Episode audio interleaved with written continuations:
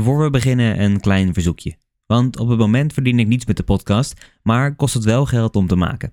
Mocht je waarderen wat ik doe en de podcast willen steunen, dan kun je een eenmalige of terugkerende donatie doen via de link in de beschrijving of op www.verhalenwoordslapengaan.com doneren. Je kunt van elke mogelijke betaalwijze gebruik maken en zo kan ik weer een jaartje de podcast in de lucht houden en af en toe een weggeefactie van een mooi boek houden. Maar goed, dan heb ik voor nu genoeg gebedeld. Heel veel luisterplezier.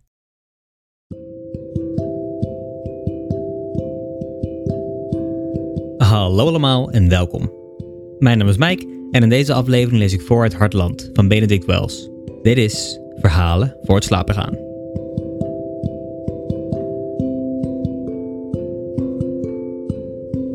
Benedict Wells is in 1984 in München geboren en vertrok na zijn eindexamen naar Berlijn om daar te gaan schrijven. Hij debuteerde in 2008 met Beck's Laatste Zomer.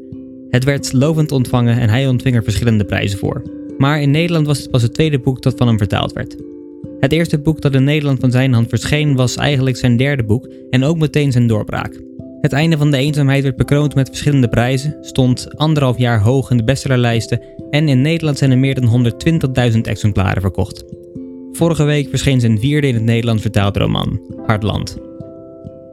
In veel van zijn boeken is opgroeien een centraal thema. En vaak gaan ze dan ook over jongvolwassenen die worstelen met volwassen worden en de pijn die hierbij soms komt kijken.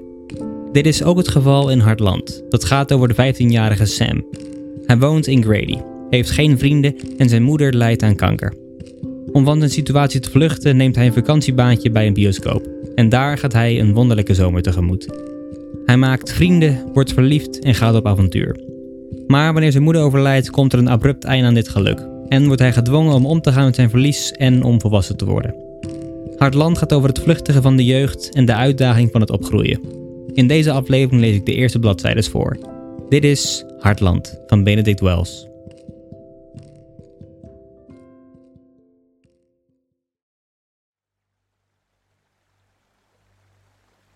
Hartland, Benedict Wells. De golven. Nummer 1. Die zomer werd ik verliefd en ging mijn moeder dood. Dat is allemaal weer een jaar geleden, maar voor mij zal het altijd die zomer blijven. Gek genoeg zie ik vaak weer voor me hoe ik toen met de tuinslang achter het huis stond en de tuin sproeide. Het was het begin van de zomervakantie en van de bergverveling die voor me opdoemde had ik nog niet eens het topje afgegraven. Ik staarde naar de velden in de verte. De lucht stond stil en hoe langer ik over het idyllische landschap uitkeek, hoe vager de randen leken te worden. Totdat ik daarachter weer de angst voelde die ik al sinds mijn kinderjaren kende.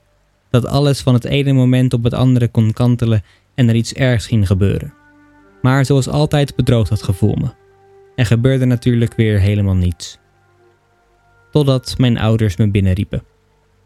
In die vakantie zijn een paar dingen bijna van de ene dag op de andere veranderd.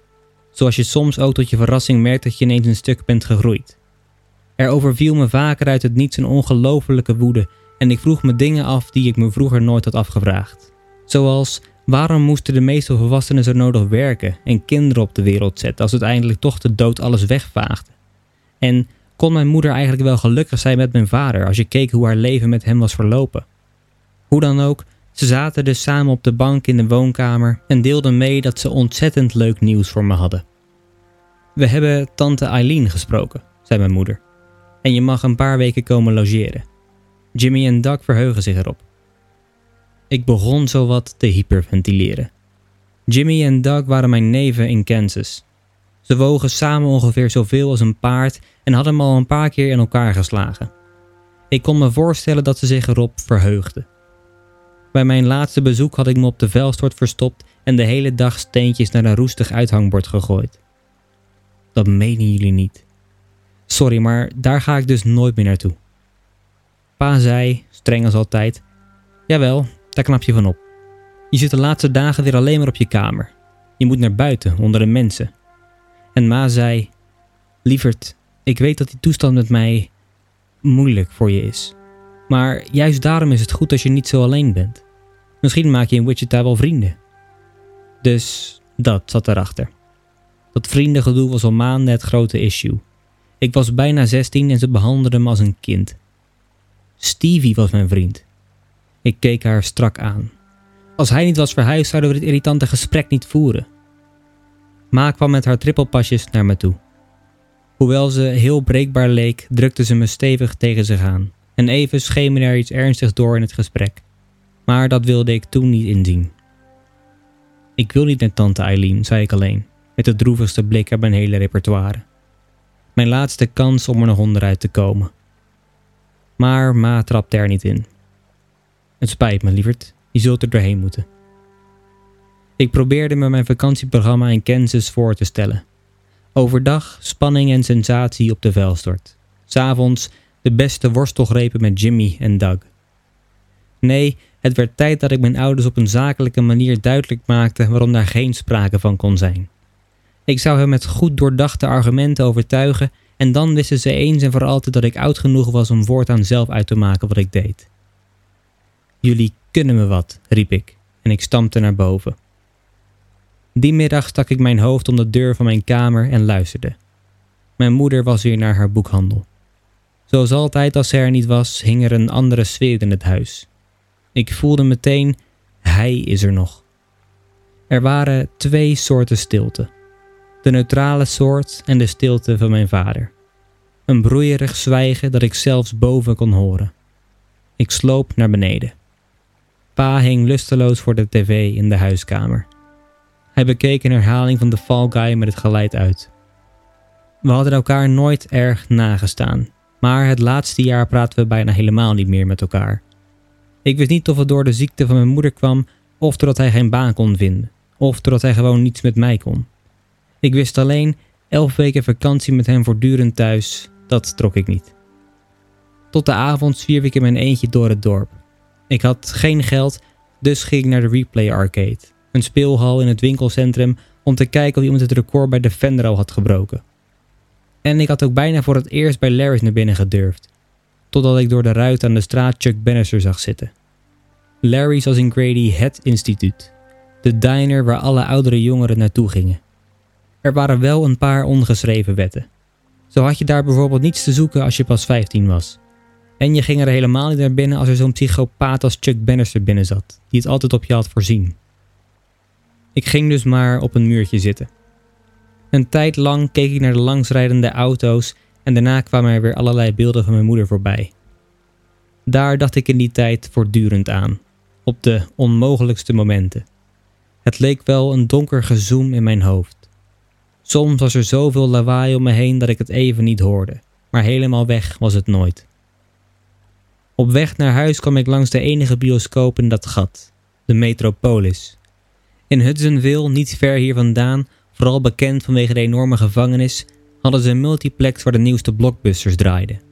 Onze bioscoop daarentegen was een muf oud zaaltje voor pensionado's dat eind dat jaar dicht zou gaan. Voor het raam hing al weken een briefje. Metropolis, invalkracht gezocht. Daarnaast een poster van een Franse zwart-wit film. Geen wonder dat ze binnenkort dicht moesten. Ik wilde al doorlopen, maar toen hoorde ik stemmen in de foyer. Ik keek naar binnen. Bij de kassa stonden twee jongens en een blond meisje in het shirt van de bioscoop. Ze waren allemaal ouder dan ik. Het meisje kende ik wel. Bij het praten boog ze zich naar voren alsof ze iets heel spannends vertelde en ze lachte om een opmerking van de jongens. Daarna verdwenen ze alle drie in een zaal. Ik keek nog even naar het witte bord met de rode letters Metropolis. De L hing scheef alsof hij gestruikeld was en ging naar huis. Mijn ouders zaten in de keuken te scrabbelen. Pa leek aan de winnende hand, zoals altijd. Ideeënloos en systematisch probeerde hij te voorkomen dat mijn moeder punten scoorde, terwijl zij liever mooie, maar nutteloze woorden legde, zoals verblinding of scheerwol. Ook verder hadden ze niet meer van elkaar kunnen verschillen. Zij was klein en sierlijk, met bril, kleurige blouse en zelfgemaakte armbandjes. Ze was verslaafd aan boeken en als ze van iemand afscheid nam, noemde ze altijd op de valreep nog een titel die de ander echt moest lezen. In pa herkende je meteen de oud-atleet. Een grote, al wat grijzende beer, meestal in spijkerbroek en t-shirt. Afgezien van de krant las hij niets. Voor het eten zeiden mijn ouders dat we de komende dagen nog maar eens zonder dramatisch gedoe over Kansas moesten hebben. En toen aten we mijn lievelingspizza. Waarschijnlijk dachten ze dat ze me met die goedkope truc konden lijmen, en dat was ook zo. Toch kon ik die avond niet slapen, weet ik nog. Ik lag in bed en dacht: misschien zouden een paar vrienden toch wel fijn zijn. En ik dacht: waarom ben ik toch zo stil, verdomme? Mijn zus Jean bijvoorbeeld. Die was bij haar geboorte al zelfbewust. Ze durfde alles, terwijl ik echt overal bang voor was. Vroeger moest ik met mijn angststoornis zelfs naar de schoolpsycholoog. Soms kon ik ineens de bedompte gymzaal niet in of kreeg ik tijdens de les een paniekaanval. Dan leek mijn verstand wel een fel verlicht pakhuis waar plotseling het ene na het andere licht uitviel, totdat het aarde donker was. Het voelde als doodgaan. Waarschijnlijk was ik in die tijd ook nogal een freak. Dat zeiden een paar klasgenoten tenminste. Maar in de loop van het jaar bleek ik zo ongevaarlijk dat ze me niet eens meer haten als ik een tien voor wiskunde had. Sinds Stevie's verhuizing afgelopen najaar zat ik in de kantine alleen aan tafel. Een enkele keer sloot zich een ander buitenbeetje bij me aan, maar nooit voor lang. Vaak begon ik te vermoeden dat mijn hele leven eruit zag als die tafel. Toen ik die nacht om twaalf uur nog wakker was, ging ik naar de kamer van mijn zus. Jean was een stuk ouder dan ik en woonde al jaren aan de westkust. Mijn ouders hadden alles intact gelaten, voor het geval dat ze op bezoek kwam, wat ze haast nooit deed. Ik bleef een tijdje op haar bed zitten en luisterde naar haar oude cassettebandjes. En ik miste haar heel erg. Al hadden we vroeger bijna nooit iets samen gedaan. Maar misschien juist daardoor. Uiteindelijk trok ik mijn jek aan en liep naar het kerkhof. Dat klinkt natuurlijk weer alsof ik gestoord ben of zo, maar daar woonden we nu eenmaal vlak naast, in het witte houten huisje waarvoor ons een boswachter en zijn vrouw hadden gewoond. Het kerkhof lag op een heuvel buiten het dorp en de mensen reageerden vaak geschokt als ik zei dat ik uit mijn raam de rijen graven kon zien liggen.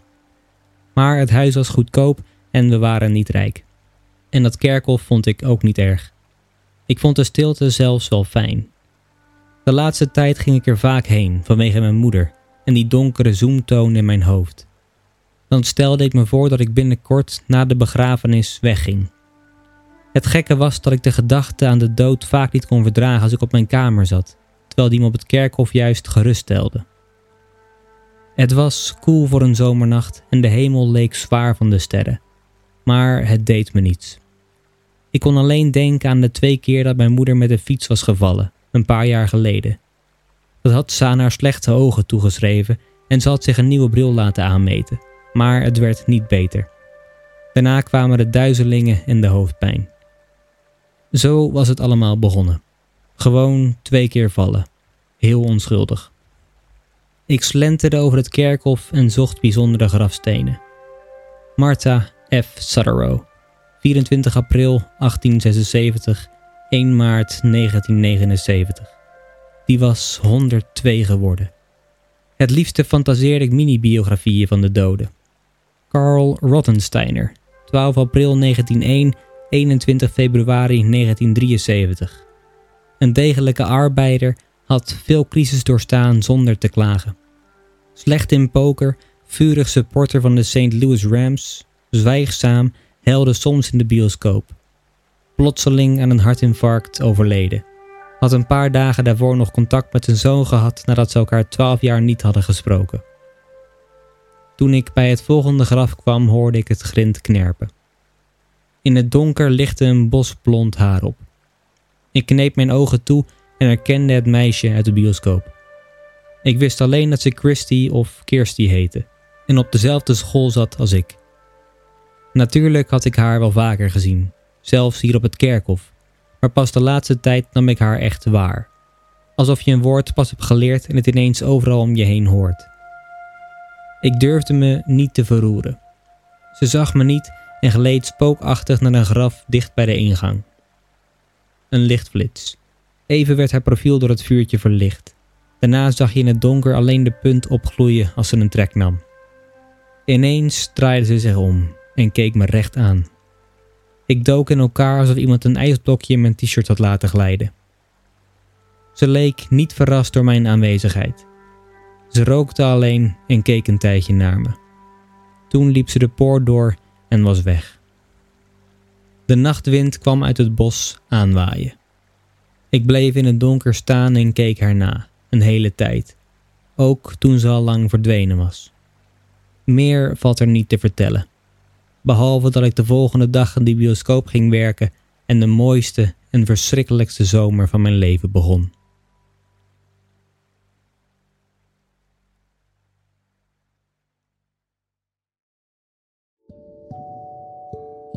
Dat was het eerste hoofdstuk van Hartland. We hebben kennis gemaakt met Sam, zijn ouders en we hebben ook al heel kort zijn toekomstige vrienden in de bioscoop gezien. We weten dus dat Sam een eenzaam buitenbeentje is, met arme ouders met wie hij in een krakkemikkig huisje naast een kerkhof woont. Hij is stil, heeft sinds dat Stevie is verhuisd geen vrienden en weet ook geen vrienden te maken. En hij wordt soms zelfs gepest. Wanneer hij langs de bioscoop loopt, ziet hij drie kinderen staan: twee jongens en een meisje. Dat zullen in de rest van de roman zijn vrienden worden, en op het meisje, Kirsty, dat hij op het einde op het kerkhof ziet, zal hij hopeloos verliefd worden. Verschillende scènes in Hartland hebben een flinke indruk op me gemaakt, en het boek is dan ook zeker het lezen waard. Ik wil uitgeverij Mullenhof heel erg bedanken voor de toestemming om er een stukje uit voor te lezen. En mocht je nieuwsgierig zijn geworden, dan is het boek te bestellen in je lokale boekhandel of op de site van Meulenhof. Voor ik afsluit nog één dingetje. Het luisteren van de podcast is gratis, maar het maken is dat niet. Natuurlijk vind ik het hartstikke leuk om te doen. Maar mocht je bij willen dragen aan de verbetering van zowel de inhoud als de kwaliteit van de podcast, dan kan dat via PayPal of Kofi. De link daarvoor staat in de beschrijving. En een deel van de donaties komt ook weer bij jullie terug in de vorm van bijvoorbeeld giveaways en andere leuke prijzen. Ik wil jullie hartstikke bedanken voor het luisteren naar deze podcast. Voor achter de schermen, updates, vragen of opmerkingen kun je me vinden op Instagram of Facebook onder de naam Verhalen voor het slapen gaan en dan zie slash hoor ik jullie volgende week. Voor nu, goede nacht, slaap zacht.